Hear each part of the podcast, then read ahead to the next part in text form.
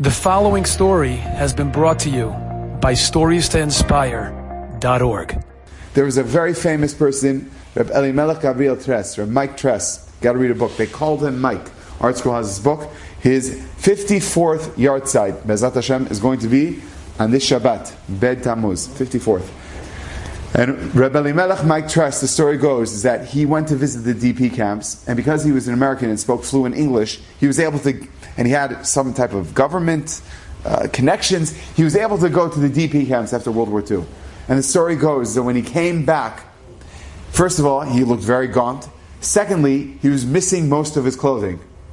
The only thing he had on him was his army uniform and tzitzit, and a pair of pants, no undergarments, and no socks, just shoes.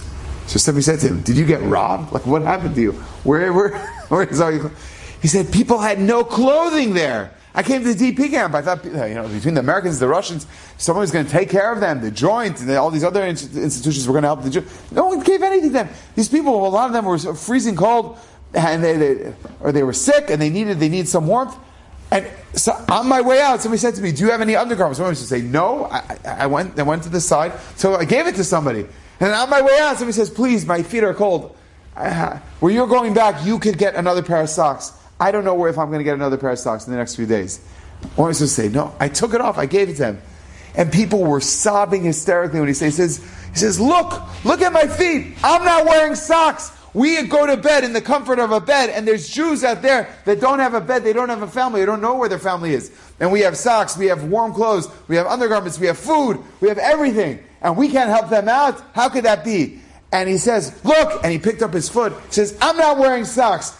Will you give away your socks? Will you give something away like that? And with that, he walked away, and the response was so powerful. People were bawling, people were writing out checks, people were giving money, because, yes, we have to recognize he doesn't have socks because someone else did not have socks. That's such a problem. It's just a pair of socks. Answer is exactly. A small thing makes a big deal. Give that small amount. You give that little bit.